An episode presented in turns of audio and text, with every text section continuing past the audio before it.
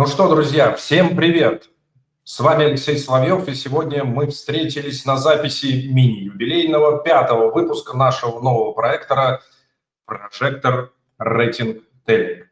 Напомню, что это еженедельные подкасты, в которых команда из четырех постоянных экспертов и приглашенных гостей будет обсуждать актуальные темы и новости из алкогольной сферы. В этом мне помогают наши постоянные эксперты Владислав Маркин, Сергей Подпорин и Евгений Шамов. Ребята, всем привет, дайте знать, что хорошо слышно меня и вас. Привет, привет. Салют. Привет, привет, на связи. Отлично. А, в прошлом выпуске мы обсудили, как ресторатору избежать а, некомпетентного сомелье, по каким критериям а, выбирать специалиста и на что обращать внимание, вспомнили случаи из жизни, когда мы встречали неграмотных или каких-то, скажем, нечестных сомелье, и, по моему мнению, это был один из самых крутых выпусков, а, особенно к тому, к чему мы подошли в конце, и я думаю, что мы обязательно в каком-то из выпусков вернемся к этой теме. А, этот выпуск, эту тему мы обсудили, и она будет называться «Как делать продажи дорогого вина, когда мало платеж, платежеспособных гостей». А, в этом выпуске нам поможет разобраться Григорий Чагадаев, это шеф-сомелье, чемпион российского конкурса сомелье 2019 года, а также президент Ассоциации сомелье Краснодарского края.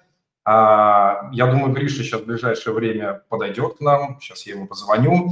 Я пока хочу свою историю рассказать и переадресовать а, вопрос ребятам. Да. Когда я работал в компании предыдущей, где 12,5 лет был э, закупщиком, а, мы стимулировали наших э, клиентов э, именно кавистами и ассортиментом.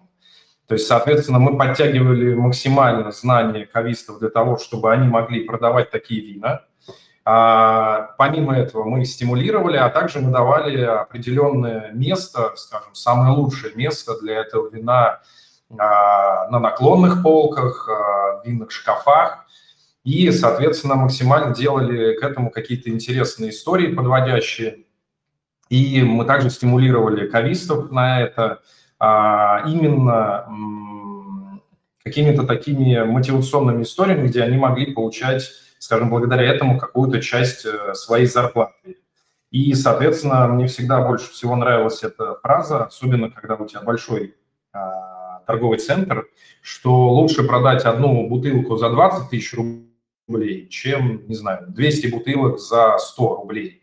И, соответственно, здесь достаточно такая простая история, чтобы выставить эти 200 бутылок, сколько сил нужно ребятам, и, соответственно, в обратную сторону, а, как достаточно эффективно продать эту одну бутылку. И я могу по своему опыту сказать, что а, я всегда два раза в неделю спускался и сам продавал э, вино.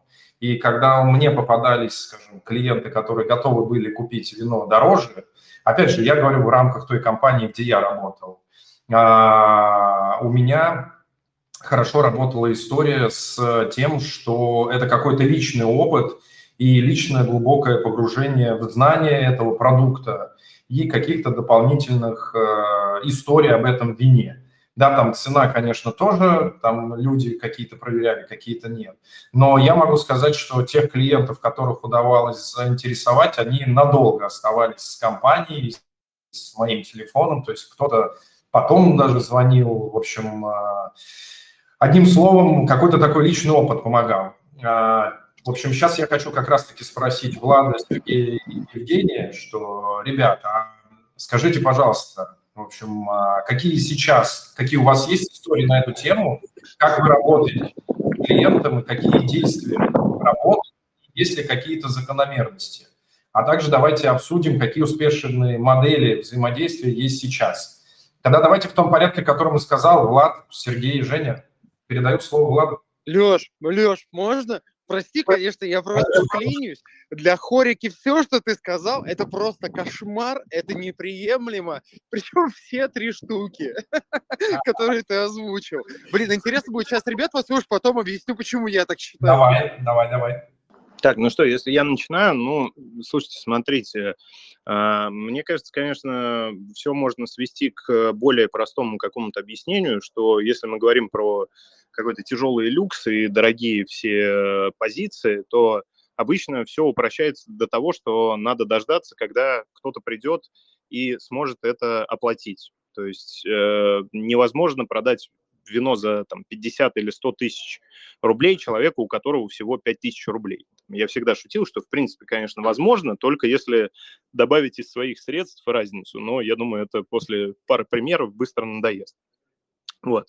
А второй самый важный фактор, который ну, может быть, это ну, по сути, воспитать лояльность клиента для того, чтобы он э, постепенно воспитывался, слушал твои рекомендации, но тем не менее, чтобы он тоже как-то развивался и мог э, постепенно повышать э, стоимость того вина, который он оплачивает. То есть, там, условно, сколько ты в определенного человека не вкладывай, сколько ты ему не рассказываешь, что там базовая Бургундия – это хорошо, но надо постепенно переходить на премьер-крю, потом на гран-крю, и потом не просто на премьер и гран-крю, а на там, топовые имена э, всяких там Жан Гриво, Ком Жорж де Вугё, э, я не знаю, Леже Белер – и другие хозяйства. Но, э, по сути, многих клиентов изначально, конечно же, отталкивает высокая цена.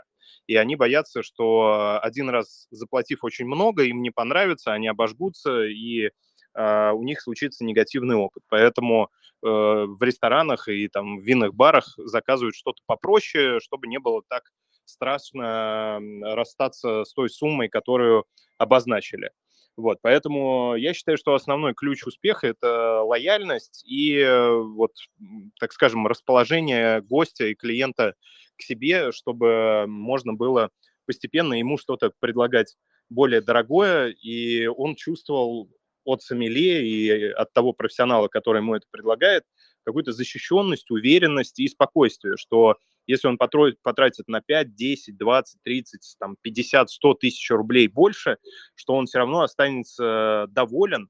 И, и или если ему что-то не понравится, то сомелье найдет решение, как э, эту ситуацию нивелировать, и чтобы все-таки его вечер там, или его день э, был все-таки э, с позитивным каким-то финалом э, и дегустационным опытом.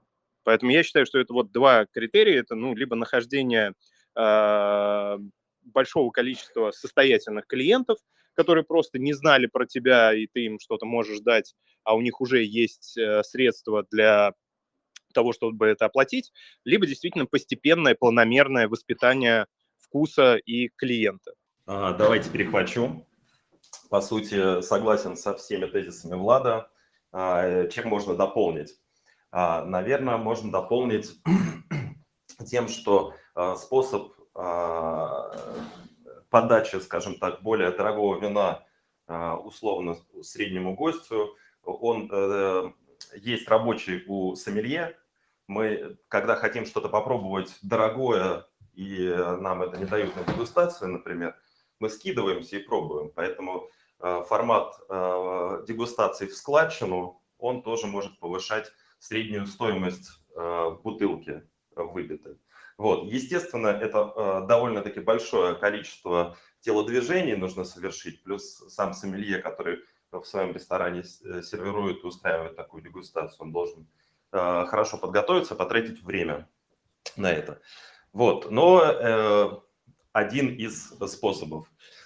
Потом, э, наверное, самое основное, чтобы я выделил, э, это, конечно, формирование доверия между скажем, продавцом и покупателем, между сомелье и его гостем, если мы говорим про ресторан, или между клиентом и кавистом, если мы говорим про винотеку, потому что изначально, чем меньше человек в чем-то разбирается, чем меньше мы в чем-то разбираемся, тем меньше мы готовы отдать на старте э, за это. То есть, условно говоря, у меня может быть там три автомобиля, потому что я фанатею э, этой темой, и я готов за это заплатить но при этом я буду приходить и покупать самое дешевое вино, потому что для меня это не представляет какой-то ценность. Ну и очевидно, что именно сомелье э, формирует в человеке э, потребность в том, чтобы разобраться, типа, это, это интересно, и приоткрываем эту большую книгу знаний и вкусов для очередного гостя.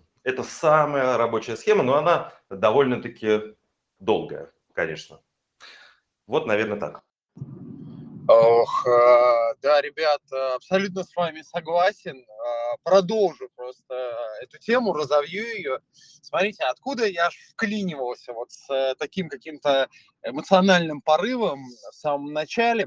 Алексей сказал такую штуку интересную про то, как они стимулировали продажи в одной небезызвестной сети.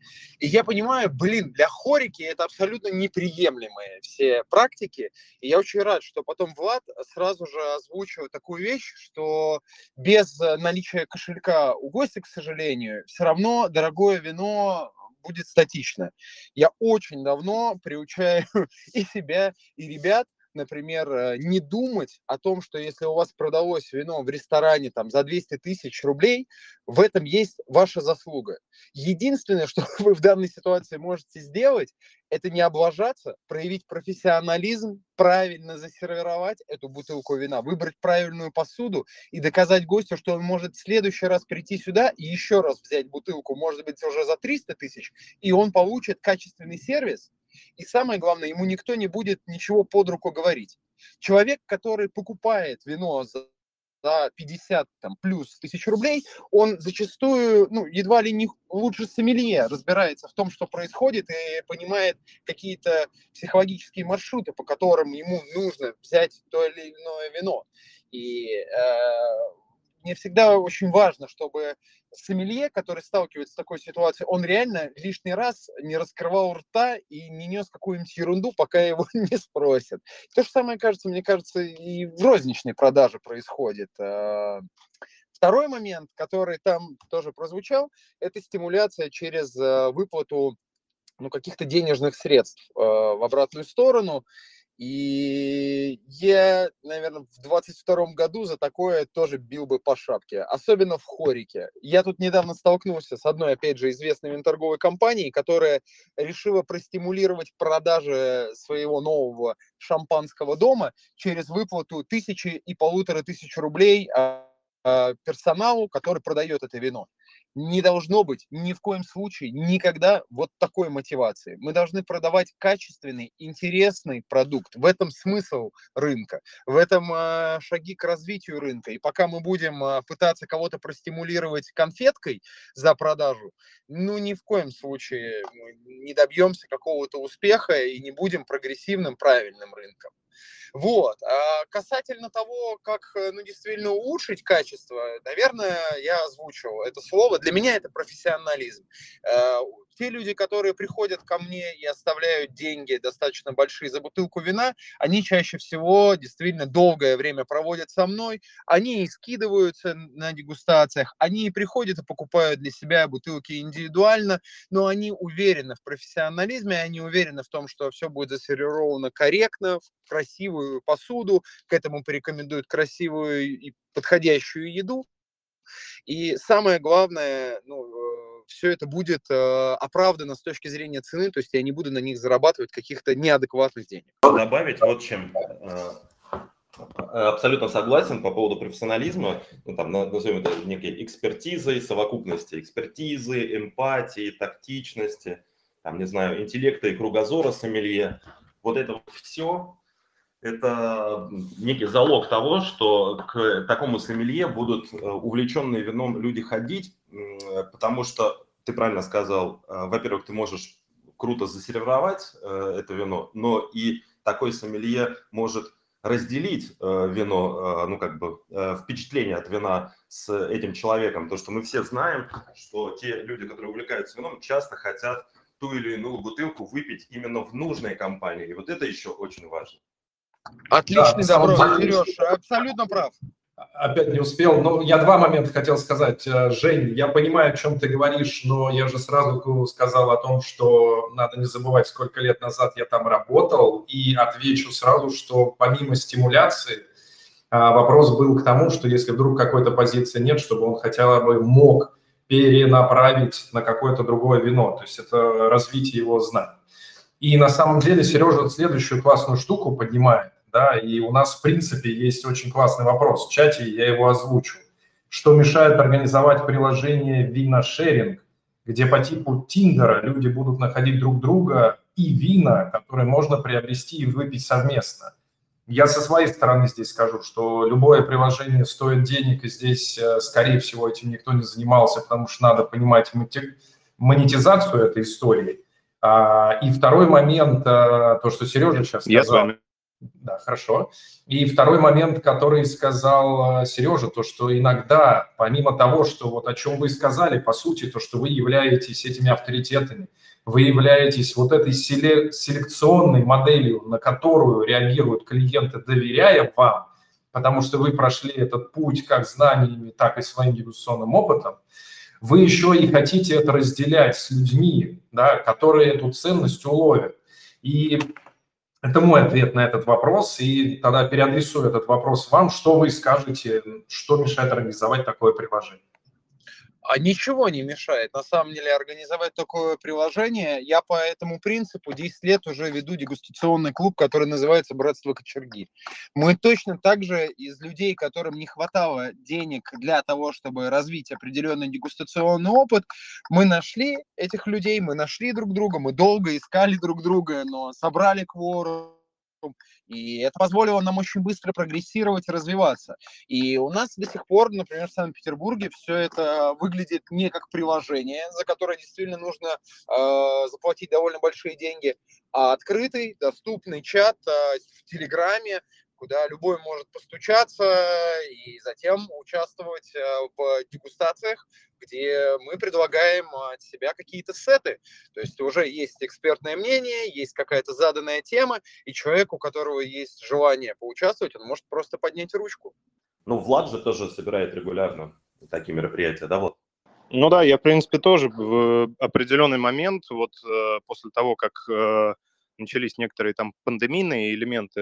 Я сначала перешел в онлайн с э, различными рассказами, и у меня постепенно довольно большое количество людей э, начали, можно сказать, требовать. То есть они даже сначала они просили, вернее, сначала они предлагали, потом они просили, а потом они начали требовать проведения дегустации, и в итоге это все привело к тому, что сейчас мы ну, на довольно регулярной основе собираемся и иногда пробуем, ну, там очень серьезные бутылки. Я-то, правда, ну, в большей степени топлю за шампань, а, поэтому каких-то дегустаций типа Петрюсов или Романа Конти я пока не проводил. Ну, вот там салоны мы пропили, все круги, э, вплоть до Клода Амбоне и Клодю Миниля э, фигурировали разные старые шампики. Вот сейчас на днях будет э, Улис Калан, то есть люди, которые там сначала пришли на какие-то базовые дегустации, а сейчас уже ведут себя иногда так очень непредсказуемо. То есть я объективно могу сказать, что люди, которые выглядят довольно скромно и очень скромно себя ведут на дегустациях и с точки зрения там, поведения с точки зрения комментариев, в итоге позволяют себе вот там дегустационные сеты, которые там стоят по 60 и более тысячи рублей. То есть это очень интересно, что вот этого психологического и визуального портрета человека, который может потратить довольно большую сумму на вино за один вечер, его все-таки нет. О, Влад, а, ты, кстати, очень тонко это подметил, потому что, ну вот мы проводим, ну не знаю, в год у нас получается где-то по 50 дегустаций, но в обязательном порядке есть хотя бы одна-две, где мы набираем кворум э, по 12 человек, которые скидываются по 60, по 70 тысяч. Причем на такую дегустацию удивительным образом люди собираются иногда быстрее, чем на дегустацию за 3,5. Так что это вопрос э, даже уже не денег, а именно заинтересованности в том, чтобы получить этот дегустационный опыт. Да, действительно, люди стали такими голодными до знаний, потому что ну, при правильном проведении, э, и я считаю, чем отличаются люди, проводящие дегустации, потому что так, по сути, э, если посмотреть, то в день проводится иногда по несколько дегустаций разного уровня и формата, все равно люди идут на человека и на качество преподавания.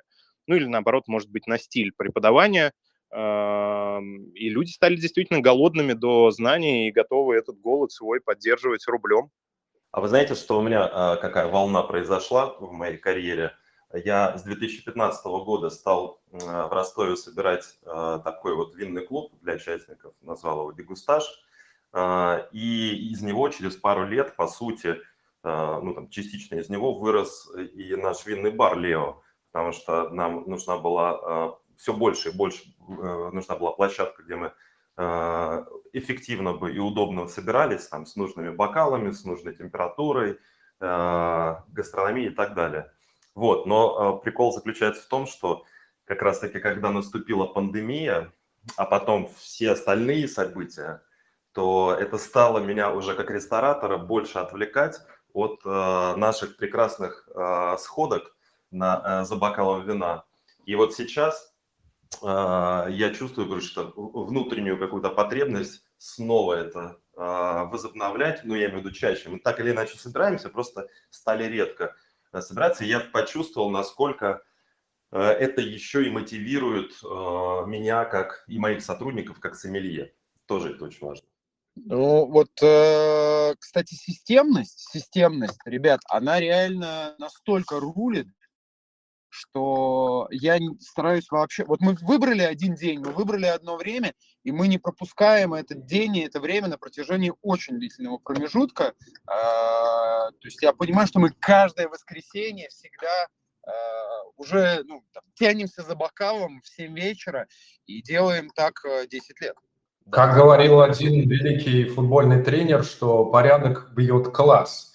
И я правильно понимаю, что ведь те мероприятия, которые вы сейчас озвучиваете в виде таких сборов, почему-то хочется это слово комьюнити сказать, то есть вот такой вот дегустации в определенном своем кругу, это же ведь тоже, по сути, продажи дорогого вина. Но у меня вопрос следующий.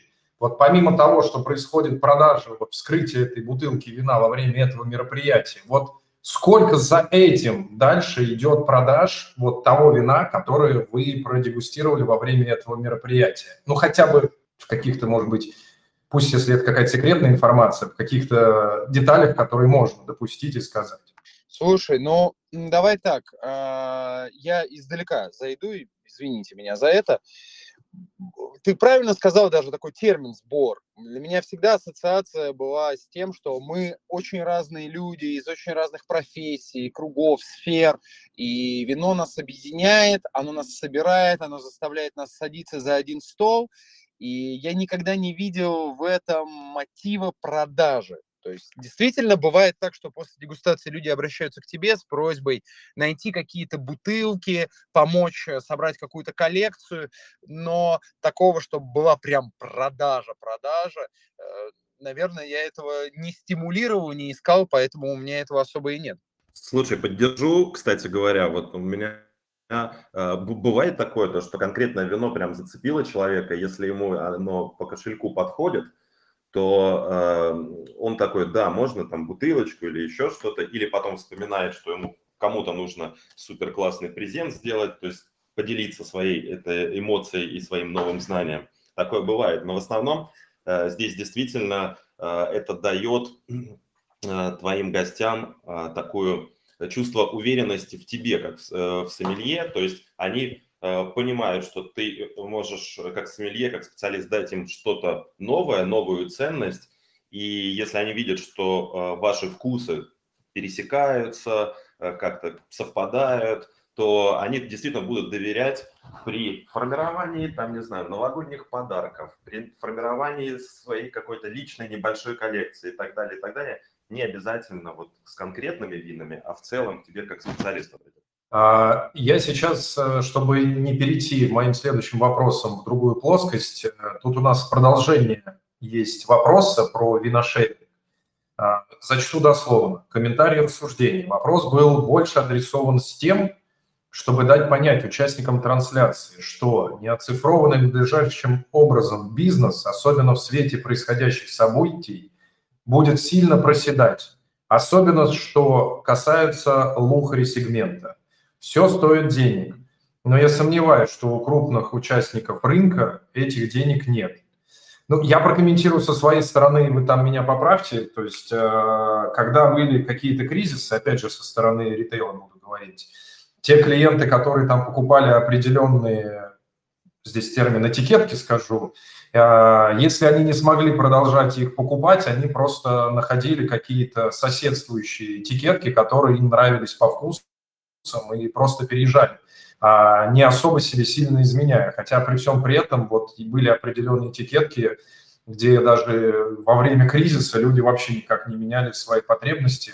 Но опять там, ребята меня сейчас поправят, я со стороны ритейла сказал. Так что тогда давайте в свободном режиме обсудим. Я могу быстро дать комментарий на эту тему. Я считаю, что вот э, там, начиная с э, примерно там двухлетней давности, да и вообще, в принципе, в любые кризисные ситуации, вот как раз сегмент лухари, он э, вообще не страдает. То есть люди, которые обладают практически там безграничным ресурсом на вино, они продолжают немножко хандрить и говорить, блин, я вот помню, как, когда были какие цены, но от своих привычек употребления высококачественного и дорогого вина они не отказываются. То есть страдает в основном сегмент самый низший, который понимает, что вино стоит, там, одна бутылка стоит как э, условно, скажем, там, продуктовый запас на несколько дней, то он говорит, не, ну зачем мне вино, я лучше тогда вот еды себе куплю. А когда человек понимает, э, что у него много денег, но цены подросли, он только, ну, это может прокомментировать, сказав там, ой, как жалко, надо было раньше купить, но тем не менее сохраняет свою привычку. Поэтому я считаю, что люди даже не пересаживаются на соседние этикетки, условно там с Гран-Крю на Премьер-Крю, с э, Шато Латура на Лефор де Латур на второе вино, а просто, ну, может быть, там чуть потратят времени, где это найти чуть дешевле э, и, может быть, выгоднее. Но большинство таких людей, они все равно остались на этом сегменте тяжелого люкса. Меня очень напугало в этом вопросе, знаете что, э, разговор о том, э, что крупные игроки, что они могут себе такое позволить. Э, вот смотрите, я бы никогда в жизни подобного рода мероприятия по разделению вина не отдал бы в руки крупным игрокам, потому что они мгновенно начнут превращать это в инструмент продвижения определенной продукции, своей продукции, еще чего-то. И интерес, который изначально рождался из э, стремления получить некий там культурный код, стремление прикоснуться к совершенно конкретным каким-то винам, может свернуться к тому, что мы будем пробовать альтернативные бренды. То есть э, у меня есть внутреннее ощущение, что если мы говорим о форме разделения вина, о форме, в которой люди инициируют разделение вина, э, трендсеттеры э, предлагают разделять вино, это должен быть абсолютно свободный рынок, это должно быть чистое поле, в котором человек сам решает без стимуляции какой-либо со стороны крупных игроков, что они пробуют и почему. Чтобы он сам, если ему необходимо, к этим крупным игрокам приходил и просил от них, может быть, какие-то дополнительные условия, может быть, э, поддержать одной бутылкой фрипродукта, там, не знаю, на 10 вин, а не так, чтобы это инициировалось с той стороны. Да, поддержу, кстати говоря, абсолютно точно, потому что через какое-то время это э, скатится просто к рекламе, ну, самых просто попсовых брендов, которые там дают бюджеты и так далее, и так далее. Ну, если бы эти бюджеты у нас сейчас были, конечно. Вот. Но э, еще в вопросе, знаете, что разглядел? Э, вино это не, не строго социальный инструмент. Это одно, одна из э, особенностей вина, то, что, да, оно влияет на социализацию, очень круто, но э, это точно не строго социальный инструмент. Я тогда перейду к следующему вопросу. Я со многими вещами согласен, то, что сейчас Женя, Сережа говорил. К сожалению, Гриша не успел, в общем, доехать на поезде до места, где он а, знал, что будет очень хороший интернет. Вот. Мы его пригласим в, следующую, а, в следующий наш подкаст. И у меня был вопрос, который я тоже Грише адресовал, но адресую его нам, чтобы обсудить. Леша, а... подожди, а, а можешь, пока ты не задал этот вопрос, я еще да. расскажу, в чем слабая позиция, возможно, возможно, слабая позиция вот этой идеи э, по поводу приложения. На самом деле, ну, как бы, кажется, что прикольная идея, но действительно ты правильно сказал, где э, должно само э, приложение зарабатывать, где монетизация. И есть такая особенность у людей, которые действительно увлекаются вином, они со временем, чем больше начинают разбираться, тем больше начинают понимать, а сколько оно действительно стоит. И ты, как, не знаю, приложение или человек, который собирает, ты вот эту надбавочную стоимость все меньше и меньше можешь закладывать. А, соответственно, а, есть вот такой прикол именно в винолюбителях. Но вот тут важный момент, а, который стоит проговорить. Опять же, вот я говорю про там, дегустационный клуб, говорю про там, дистанцию в 10 лет. Ребят, ну давайте положим руку на сердце этот клуб, он и собирается, и живет так долго, потому что никто никогда ничего не наценял, не выдумывал, не было никаких надбавок там, э, ни от заведений, которые нас принимали, ни от э, меня как от организатора лично. То есть каждый, кто туда шел и заносил деньги, действительно понимал, что мы это делаем по адекватной, реальной рыночной цене. Это очень важно. Но это, по сути, честность, да, благодаря которой и, и клуб и живет. Я сам недавно посетил, Женя пригласил меня посетить такое мероприятие. Мне очень понравилось и качество проведения этой истории, и как там это все подается. Вот, я давайте перейду к следующему вопросу. Вот мы говорили о том, что, по сути, авторитет – это вот есть там один из таких, скажем, моментов, как можно сделать продажи этого дорогого вина – а я бы хотел пройти дальше. Вот сейчас блок, то, что рестораны в своей винной карте, имея там очень, назовем это, звездного сомелье, могут тоже определенную селекцию сделать. Но я бы хотел сейчас больше развернуться именно в сторону а, такого вопроса. Можем ли мы сказать, что у нас на рынке, благодаря определенным людям, их знаниям и их доступу к определенным другим закупщикам или винодельням, сформировались компании, которые и есть вот эта вот модель селекции самого лучшего. Я не могу до конца сказать, что все их вина дорогие, да, но в данном случае я, может быть, здесь дорогое, немножко поверну акцент и скажу дорогого в плане дегустационного опыта. То есть если у нас на рынке сейчас компания, в чьей, в чьей селекционной модели и заложено вот это вот предложение дорогого вина. Ну, давайте, ладно, я попробую сказать. Наверное, единственная из таких компаний, которые работают вот акцентированно, э, с селекцией прям высокой. Это обычно компании, которые работают э, только с сегментом, обращаю внимание, э, частных клиентов и хорики. И, ну, я не знаю, вот входу мне в голову приходит, наверное, Wine and Only, самая ближайшая компания к такой модели. Но мне кажется, то, что плюс-минус э, такой э, модели работы компании, их ну, там, э, с дюжину тоже можно назвать, ну, с определенными отклонениями, потому что э, чем, не знаю, больше компания становится по ассортименту, тем больше желания продавать еще в какие-то дополнительные группы свои вина.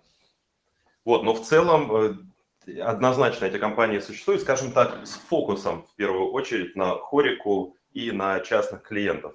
И на самом деле, по сути, в первую очередь с ними э, сомелье и взаимодействуют, ну, интересующиеся сомелье, окей, давайте так. Но есть и компании, в которых есть просто огромный ассортимент, и здесь ты уже должен во всем разбираться и плавать в этом океане, где там есть и красивые рыбы, и медузы, и полиэтиленовые пакеты. Вот, соответственно, там уж сам плавай. Ну, я бы вот тоже поддержал э, всех э, спикеров и сказал бы, что на самом деле, наверное, компании скорее э, сейчас выделяются тем, что они больше уделяют внимание эксклюзивности продукта и его лимитированности, потому что это вообще в целом глобальный вопрос э, того, что уже не стоит иногда вопрос э, того, сколько у тебя денег, а стоит вопрос, сколько тебе бутылок, грубо говоря, дадут. То есть иногда даже там ты говоришь, да у меня вот есть, там вообще я готов взять все, но говорят, нет, извини, брат, э, лимит по там две бутылки в руки. И я не говорю, что это связано там с искусственной манипуляцией и с искусственной спекуляцией, хотя она тоже иногда имеет место быть на нашем рынке, а иногда с абсолютно реальной картиной того, что этого просто настолько мало, что, во-первых, и компания получила мало, и она тоже понимает, что она не может дать э, там полученные 60 бутылок только одному человеку, и он их там прольет на банкет.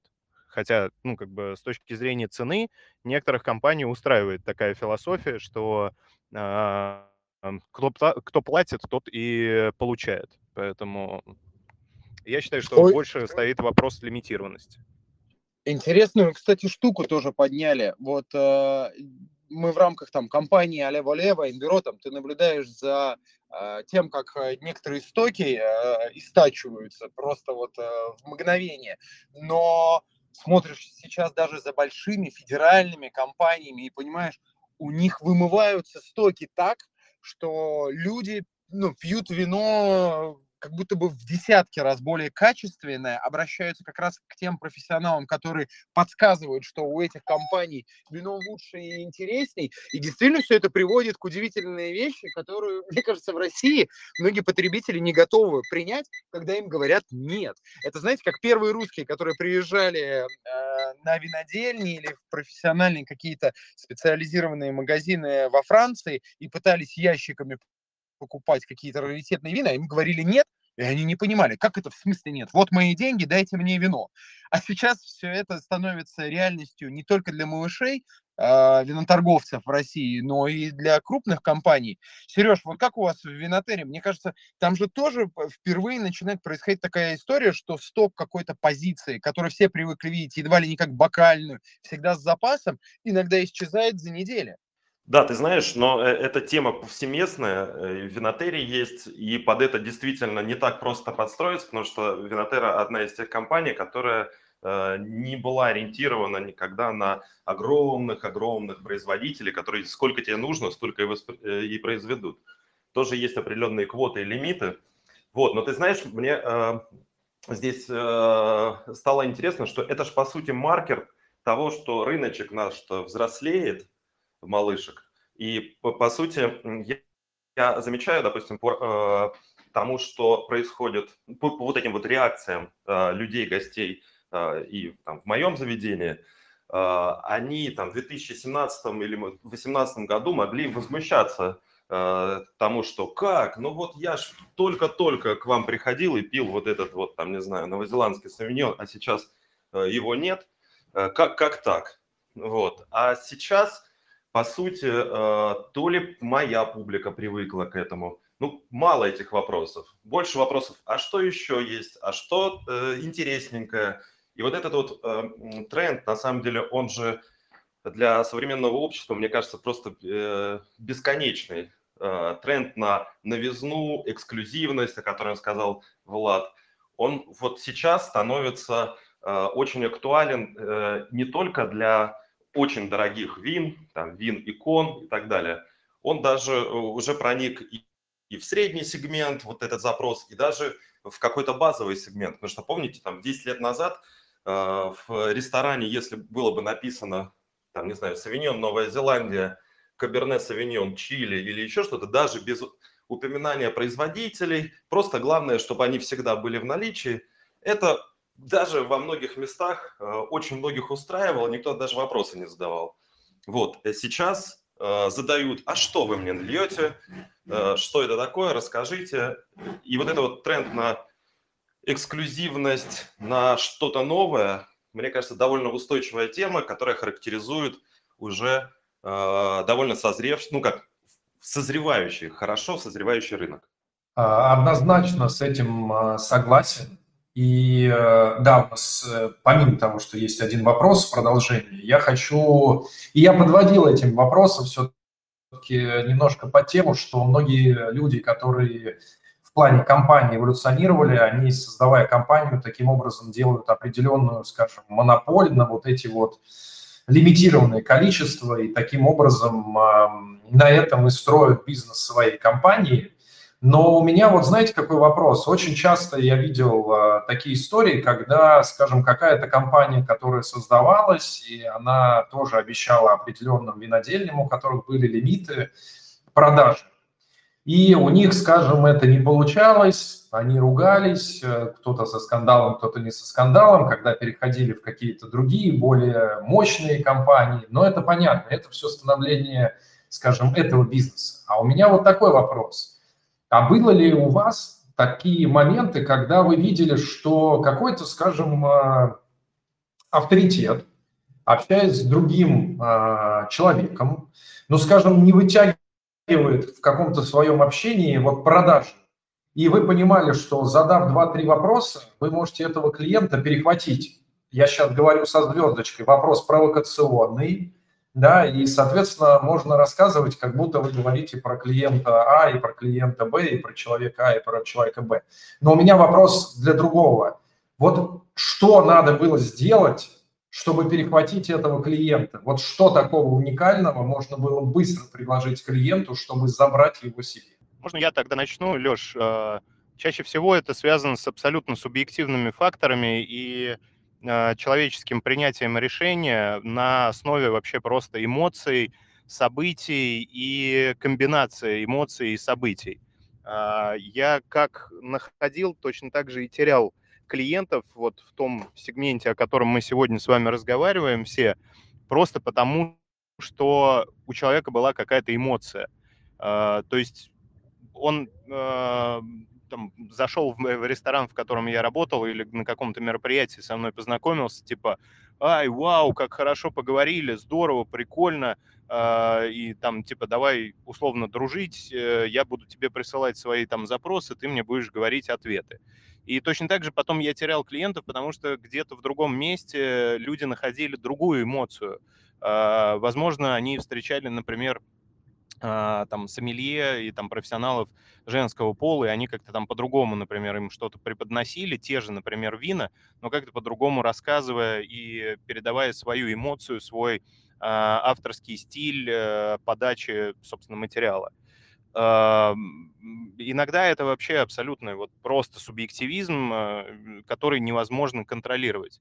И я считаю, что иногда это, ну, обидно, что там, будучи совершенно там профессионалом, а, этого все равно недостаточно, потому что людям что-то нужно вообще косвенное, вообще не влияющее ни на продукт, ни на информацию, ни на получение определенного удовольствия. Поэтому а, здесь я считаю, что это очень субъективно. Как не выстраивай стратегию, как не старайся, иногда все равно человеку нужно что-то определенное, и он не успевает, например, или не хочет тебе сообщить о своих потребностях. Вот я, наверное, поддержу э, абсолютно а, то, что это субъективное, причем это, знаешь, бывает еще субъективное с обеих сторон. Вот у меня, может быть, это мой недостаток или какой-то комплекс, но мне, допустим, не интересны гости, которые вот хотят, чтобы вокруг них э, прыгали халдеи, и там и, э, они просто отстегивали деньги, а им там делали счастье. Вот это и мне не интересно, и я ему ничего не дам. И он это почувствует. А, так, ну у нас а, Григорий Чагадаев подошел. А, я надеюсь, он сможет говорить. А, я пока предварительно вопрос задам Владу Маркину. Влад, а, мы несколько недель назад с тобой были на одном прекрасном а, мероприятии, и тут вопрос, в принципе, очень про... похожий на то, что задавали а, во время этого мероприятия, но я его к тебе обращу. А, как спикеры могут прокомментировать имеющее место аукционное? Как инструмент сбыта премиальных вин. Насколько такие аукционы могут и должны быть эффективны. И, конечно, это не значит, что Жень, Сережа вы не можете добавить, в том числе и Гриша. А, вот как раз Григорий информирует, э, что связь нестабильна, если буду говорить, то тихо. Ну, сейчас попробуем, Гриш, я через этот вопрос к тебе обращусь. Ага. Влад. Да-да-да, хорошо, э, Алексей, спасибо большое. Ну, смотри, если мы говорим о профессиональных аукционных э, домах, Сотбис, Кристис, Бонемс э, и многие другие, то там, конечно же, вино продается и покупается. Потому что если зайти на эти сайты, то там есть четкое разграничение и уже представление элитного вина как отдельной категории роскоши и абсолютно аукционной э, ситуации. А, конечно, там выставляются эксклюзивные лоты, никто там не продает Кьянти Классика, никто не выставляет там какие-то ординарные вина. Там, естественно, идет речь о чем-то уникальном, неповторимом, а, вообще единичном. А, бывает еще такая концепция благотворительных аукционов, и вот коллеги, я думаю, знают, а для многих это будет интересно услышать, что некоторое время назад, и я считаю, если я не ошибаюсь, не однократно некоторые группы из Сомелье, где был и Александр Зубков, и а, Михаил Волков, были устроены благотворительные аукционы по продаже а, бутылок из своих личных коллекций, негативные элементы, а вот очень здорово все это сделали. Поэтому я считаю, что аукционы – это абсолютно жизненная история. Самое главное, конечно, понимать, что продается и за какие деньги. Я несколько раз участвовал в аукционах, что-то покупал в основном для ряда клиентов, и это очень увлекательно и интересно, поэтому всем рекомендую.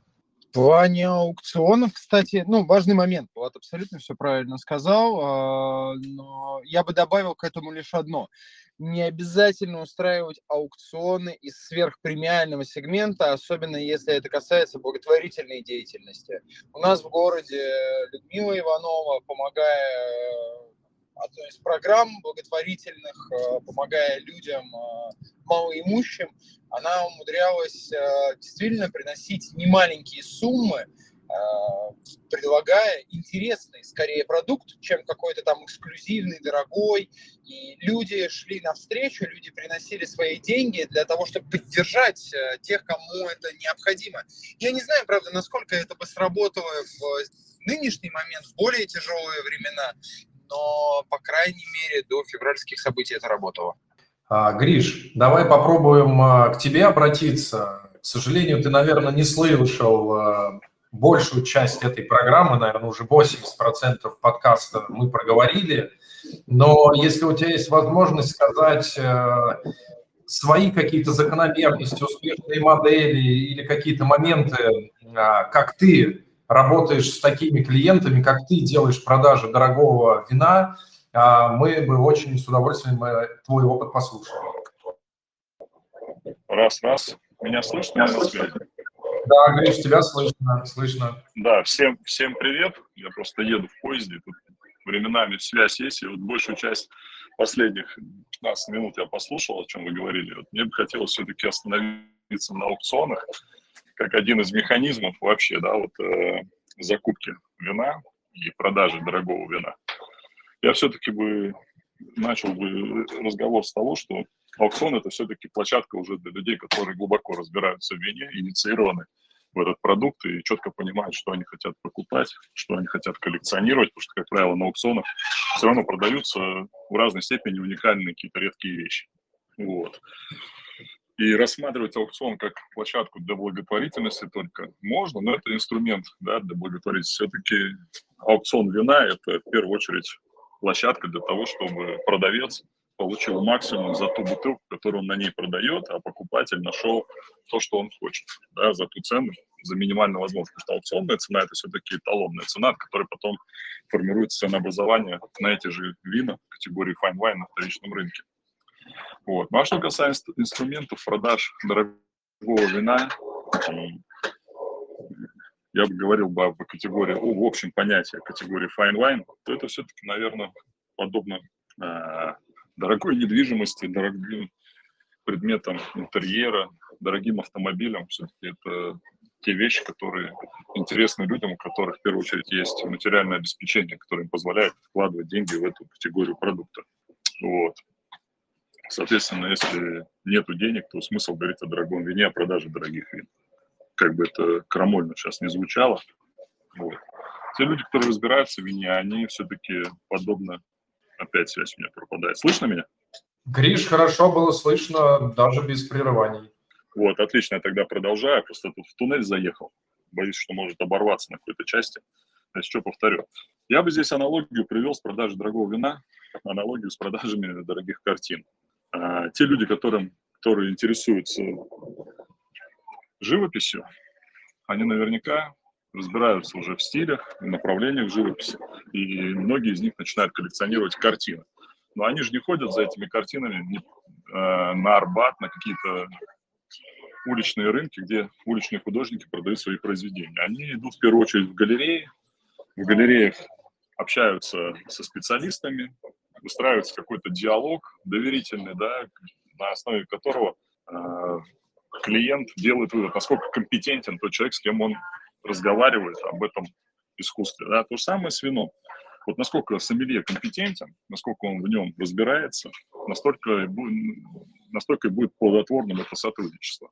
Плюс ко всему, в России есть нюансы такие, как законодательное регулирование вообще торговли алкогольными напитками, да, и вина в частности.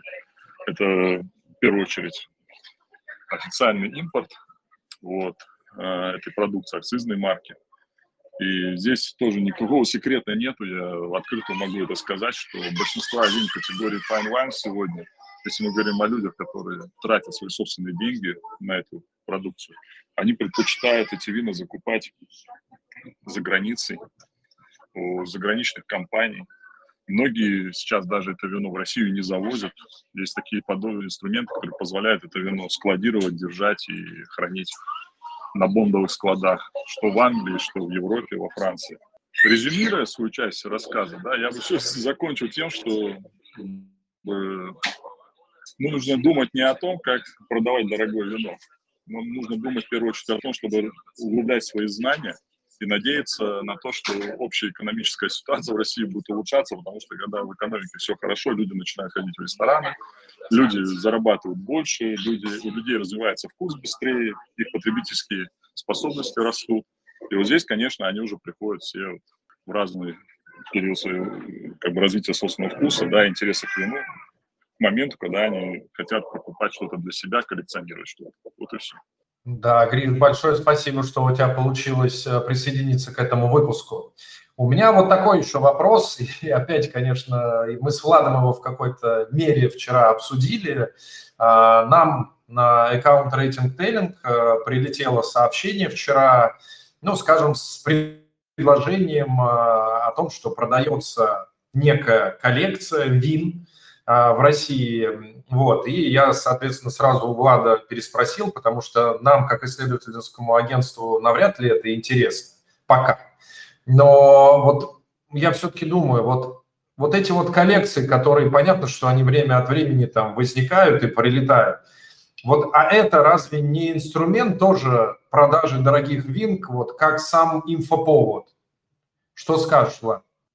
Ну, вполне инфоповод э, и рассылка, и сейчас э, такого достаточно много, что, э, как это сказать, из каждого утюга, откуда-то, знаешь, из-под каждого шкафа высыпается какое-то количество вина, и оно продается под различными предлогами, э, под различными легендами иногда, поэтому здесь надо всегда ну, держать ухо востро, э, потому что э, ну, все согласятся, я думаю, что можно придумать любую легенду вокруг вина, что оно уникальное, что оно неповторимое, что оно вообще там с, с дна морского или еще откуда-то поднято, и вот поэтому цена вот такая. То есть особенно э, жалко тех э, людей, которые без знаний э, сталкиваются с такой ситуацией, и их пытаются вот, ну, действительно развести на вот этой эмоции – Потому что, ну, по факту, те люди, которые обладают каким... Им чаще всего хватает ума все-таки э,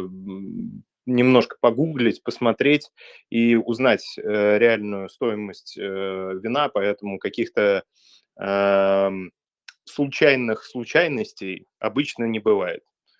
Вот, поэтому все уже участники рынка понимают цены на определенные продукты. Так, э, Жень, Сереж, есть что добавить, потому что я хочу сделать такой подытог нашего подкаста. Да, буквально пара моментов. На самом деле, правда, э, я согласен с Гришей, кстати, в суждении, то, что лучше экономикой своей заняться, а потом уже порядки какие-то э, в продаже дорогого вина наводить. И, ну, наверное, опять же, нужно подчеркнуть, что мы живем в стране, в которой вообще весь вторичный рынок э, купли-продажи вина, который двигает во многом э, европейскую торговлю, он вне закона. И это, конечно, ужасная совершенно история, потому что люди хотят э, перепродавать вино, хотят перепокупать вино, а не могут этого делать у нас в стране совершенно. И это очень жаль, это обидно. А, без рынка вторички, к сожалению, далеко мы не уедем. И это еще раз подчеркивает важность э, доверительных отношений с продавцом, э, покупателю, и э, с, подчеркивает то, что действительно уровень экспертизы специалиста, который хочет заниматься не базовыми винами, а серьезными винами, он должен быть очень серьезным. Как бы мы ни крутили, как бы мы ни говорили то, что да, там должен быть классным продажником, но если нет экспертизы, то дальше э, карьеры в продаже э, серьезных вин не жди. И, ну, и, кстати, может быть, следующую тему выбрать именно что-то такое, типа как приобретать все эти знания, школы и так далее. Но у нас была отложенная, Сереж, помнишь, мы говорили об этом, просто сейчас ее в нашей группе обсудим и перефразируем. Ну что, я тогда такой некий вывод сделаю, и, пожалуйста, поправьте меня. То есть, по факту, мы опять же вернулись в нашу тему, которую и обсуждали. Да, это то, что это такая селекция эксперта. То есть делать продажи дорогого вина можно благодаря такой определенной, очень структурированной работе эксперта. А, авторитет – это уже его заслуженная часть. То есть это знания, которые есть у этого эксперта во многих областях, как с вином, так и около вином – его эрудированность, чтобы помочь сделать этот выбор клиенту, потому что мы же говорим о том же, что надо подтягивать и знания клиента, и его развитие, а без собственного развития это сделать невозможно.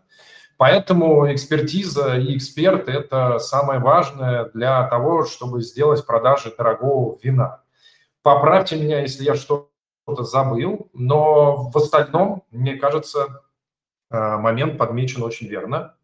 Ну да, наверное, можно. Я, Леш, с тобой соглашусь с твоей финальной фразой, что действительно эксперт должен быть, э, сохранять свою экспертизу и качество своего сервиса, а не стараться угнаться, где-то что-то урвать, э, э, захапать э, какой-то разовой э, акцией себя обогатить. Потому что действительно лучше работать честно, профессионально, отрабатывать свою экспертизу. Ну, возможно, будет меньше клиентов, но зато они, скорее всего, будут качественнее. Поэтому иногда лучше действительно работать на качество, а не на количество. Ну, хотя разные люди выбирают себе разную модель развития бизнеса, поэтому я не советую, но просто хочется, чтобы у нас, конечно же, экспертиза только росла в качестве, ну и количество тоже там подключится.